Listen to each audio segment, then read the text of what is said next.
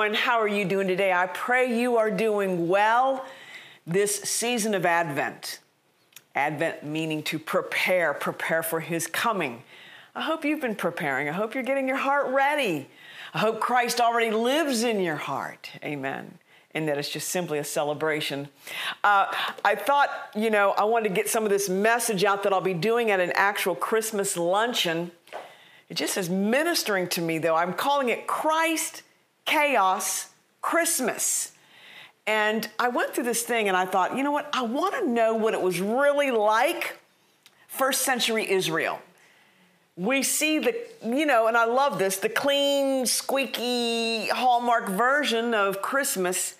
And, and it, it's, it was incredible, of course, but I kept thinking, what must it have been like for this precious young teenager named Mary and then for her husband, not even husband yet, her boyfriend at that time or husband to be set up by the family, Joseph, what was it like for Jesus? So I did some investigating because I keep thinking of Christ, chaos.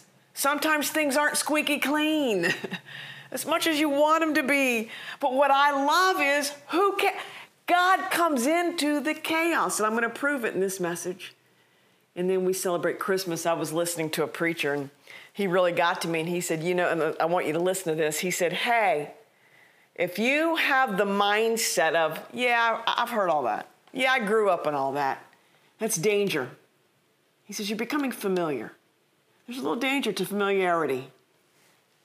Just giving you a little, little thing there. I've heard that. I grew up with all that. Yeah. You didn't really then. You heard it only intellectually. Because, man, if you get the Christmas story, it's not just a little story, it's not just something cute that we put on Christmas cards. Christ came. This is huge. Maybe, maybe you've been a little jaded at stuff. Maybe, you know, society, maybe, maybe life makes you a little cynical. It can happen to anyone. Oh my gosh, Advent, rediscover, be amazed again. With the story I'm about to tell you out of the book of Luke, I pray you get so amazed at the risen Christ and say, oh my gosh, I, I, want, I want back, God, I want back. But again, thinking about that original story out of uh, Luke chapter 2, I went back and studied in my history books. First century occupied Israel says this in some of these researchers Mary lived in a pioneer village, maybe 35 homes. Nothing fancy schmancy, folks. I'm talking about Christ is in the chaos. Christ Chaos Christmas. The village was occupied by a Roman outpost, meaning they had to serve Rome. Christ is in the chaos. Her life was meager, not from a wealthy family. Very common, everyday life in first century Israel. Well, here she is, probably 16, 15, 16. An angel appears to her, as the Bible shows us. His name is Gabriel. And he says, Mary, my gosh, you have found favor with God, and you are going to bear a son, and you're going to call him Jesus. You know the story, I won't take time, but man, go reread the book of Luke, chapter 2. Mary at first says, How can this be? I've not been with anyone. And Luke talks about how the Holy Spirit will do this. And what Mary does is incredible. She says, Be it done to me according to your word. Joseph, who's a great guy, but can you imagine what he must have thought? Christ is in the chaos. Biblically, folks, and I never thought of this, I was reading that historically, if you had fornication, sex before marriage, back in this time, you, you could get stoned.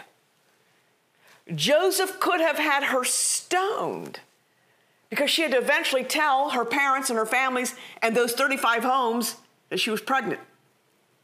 Christ, chaos. Could have been a little chaotic, but Christmas. I just thought that was so powerful that, man, Joseph, like, put yourself in there. But you know what? God's good. If you were in my class, I'd say, repeat after me God's good. He sends the angel Gabriel to Joseph. This is Joseph, don't because Joseph wanted, was going to divorce her quietly to preserve her. This is a good guy. The angel says, Don't do it. This whole plan's of God. So Joseph says, All right. Well, then to top that off, I mean, think about you. Not only are they teenagers, think about this at any age. A, a census is being now told that you got to travel. You got to travel to Bethlehem. You got to tell them, the, you know, the, the people, the census of your family, your family lineage. So there they go. There they go traveling. 10 day trip. 10 days riding the donkey. All those pictures are accurate that you see her riding. 10 days pregnant to get to Bethlehem because of the census.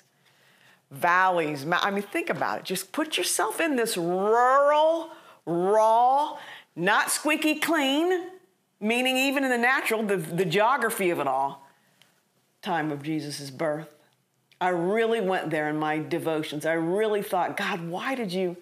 You could have come heralded the King of Kings. Now, he will in the second coming. You, you tell me your opinion. Why did he come so humble and meager and, and born the way I'm about to read? They're finally in Bethlehem, and, cha- and Luke chapter 2, 6, and 7 says this While they were there, the time came for the baby to be born, and she, Mary, gave birth to her firstborn son. She wrapped him in cloths and placed him in a manger because there was no room. Instead of an actual inn, and I don't want to ruin your images, it's still very raw and meager, but most of the homes where they went, where could have been distant relatives, had a room in the back of these Jewish homes, and um, it is where the animals stayed. It was packed with hay. But uh, I don't know, I just was reading, however you want to look at it, there was no grumpy innkeeper saying, no, you can't come in. But anyway, I'm just saying Western Civ might have put that into the story. Doesn't matter. It doesn't change the story, not really. Point being is she uh, was in the back of a room and gave birth to God. I said, God, such such humble and I don't know, meager beginnings chaos, man. I mean, here she's, think about Mary, she's pregnant. Think about Joseph. He could have had her stoned. Chaos. Now, 10 day journey. She has a baby. There, everything is packed. She's in a back room of a house. Chaos. Amidst the chaos, Christ came. That's what I want you to get. Amidst the chaos, God came. Chaos will not stop God from coming to you. I don't know what you're going through. If it's chaotic, it will not stop God from coming to you. Perhaps that's another reason why we see that arrival not grandiose like the second coming will be. Maybe it was God trying to show, hey guys, I got you. I didn't have a huge arrival either. You know what I mean? In the natural. I mean, the angels erupted because it was so huge, but in the natural quickly follow something Max Lucado brings out in his book on Bethlehem, talking about Christ being in the chaos. I love this. I wrote, I found the definition of chaos. I did this. Uh, means complete disorder. There's confusion. Might describe a time you're in. And I thought, wow, God came amidst confusion and disorder. And I just think maybe Joseph's and Mary's brains were like, wait, what? Now what? but God supernaturally gave, gave them the ability to handle it. Ooh, that See how the God see how God works? God will supernaturally give you the ability to handle what you're trying to decipher through at this season. Oh my gosh, I love Christmas. Okay, we have a scandalous pregnancy. We have a census. We have an untimely trip. We have an overcrowded room. And God still triumphs. Now, watch what he does. He starts to go through the lineage of Jesus. Christ triumphs in chaos. Christ is in your chaos. Now, watch. Matthew goes through the lineage.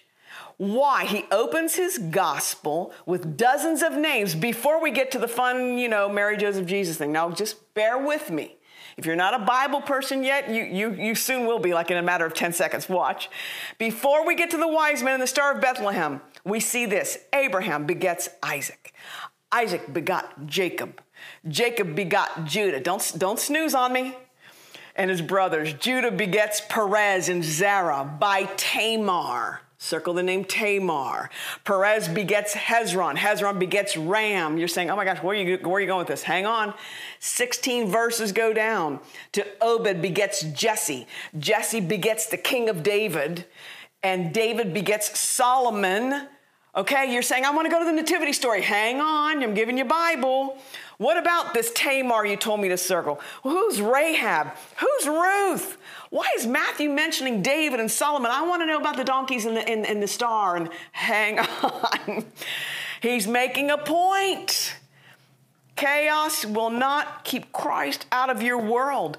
The Messiah, Jesus, was born through that whole lineage. Watch. Tamar, who I told you to circle, was abandoned. Ruth was an immigrant. Rahab was a harlot. This is in the lineage I've told you to read. David's an adult was an adulterer. Solomon a philanderer. The family tree of Jesus, crooked, gnarled. Some of the kings were bloodthirsty, godless, but God promised the world that Jesus would come. Amidst all that chaotic line, Jesus came. Trying to prove to you nothing will keep him from you. I don't care what you've done. I don't care how chaotic it is. If your heart says, Gosh, God, come, he'll come. He came. Mary gave, this is out of a, a, version called The Voice. Jacob was the father of Joseph, who married a girl named Mary. And it was Mary who gave birth to Jesus, and it is Jesus who is the Savior, the anointed one. Verse 6 Christ came in the midst of chaos. One more scripture before we close this out. I love this. I've been meditating on this in your chaos. Colossians 1:17. He's before all things, God. And in him all things are held together. I don't know what chaos it might be. Look what Mary and Joseph went through. Look what Tamar went through. Look what Ruth went through. Look what Rahab the harlot went through. Didn't stop God from coming. He won't stop from coming to you this holiday season or ever, but we're right now talking about Christmas. I'm telling you, I love this stuff. Christmas is huge. Christmas isn't just a cute little story. Christmas is Christ coming, bringing the kingdom of God to our earth for us. If ever there was a time, if there ever there was a time for you to ask Christ into your heart, it's Christmas. So you can have the real reason to celebrate so that your answer or response won't be, yeah, I heard that. I grew up with that. Oh, yeah, you know, we used to do that kind of stuff. What happened? What happened? Got too familiar? Life, life took its course. I get it. Come back. Just come back. He's brooding over the chaos. I won't even go into all that. That's coming up for the luncheon. He sees you, he's got you, he's holding it all together. Max Lucado says, In the manger, God loves you. Through the cross, he saves you. Really, it comes down to this the story of Christmas is a story of God's relentless love for you. I wanted to show you that it wasn't all squeaky clean because sometimes you can get so bummed when you see everything squeaky clean and you say, well, it must be nice for them. I know it can be wonderful for you. He's in it, folks. He's in your life if you'll let Him. I'm going to pray for you right now. If ever there's a time for you to have Christ, it's now. Will you, will you, wherever you are, pray these words with me that this could be the best Christmas ever. Father God, just repeat after me. Father God, those listening by podcast, those watching on this on the air, I recognize, just repeat it, I recognize that I need you. I've become jaded. Something, something's gone off the rails, God. I want back in. I repent and I ask you to come back in my heart. I make room for you in my heart, God. Please come in. I love you, Lord. In Jesus' name, amen. Can be incredible. Oh, if you prayed the prayer, let us know. Maybe you're watching right now and you can type it in Anna, team, I prayed, I'm back. Oh my gosh, we will shout with you. The angels in heaven, can you imagine the eruption? They're doing it for you. Love you, love you. Um, see, there I go again. I hate going to the announcements, but I have to because the atmosphere is just so it's so precious. God is so good. Uh, look, I want you to join us on uh, December the, I think it's the 23rd. We will have a special Donahue Christmas family Christmas show for you. We will be going through the story of Luke. I have each family member giving their thoughts on certain sections out of that book, The Story of Christmas. Join, bring your family, sit around, just watch it together. We have one of our girls on our teams, they watch it uh, on the YouTube on their huge screen. It blesses my heart. That's what you got to do, man. Keep getting the word in. So that's coming up. Kickoff to the new year. I do it every year. Friday, January 21st, free event, visioning up for that whole thing now. And um, go to AnnaDonahueMinistries.com for all details. Hey, like us on Facebook always. Subscribe to our YouTube channel. You'll never miss a show. And um, I don't bring it up often, but I'm going to bring it up right now. It's at the end of the year. You're five, we are 501c3. Anything you give, of course, all year round is tax deductible. We could certainly use it if you're looking around saying, man, where, where, who can I give to? Us, us. we greatly appreciate it. I want to buy airtime. I don't know where yet, but I can feel it in my heart. And uh, you're, you would help us do that. So we love you. Uh, in the meantime, we got another show coming up on the 23rd to wish you a Merry Christmas. And I'm going to say it right now Merry Christmas. Thank you for joining us. And we will see you next time on Solutions with Anna Donahue. Amen.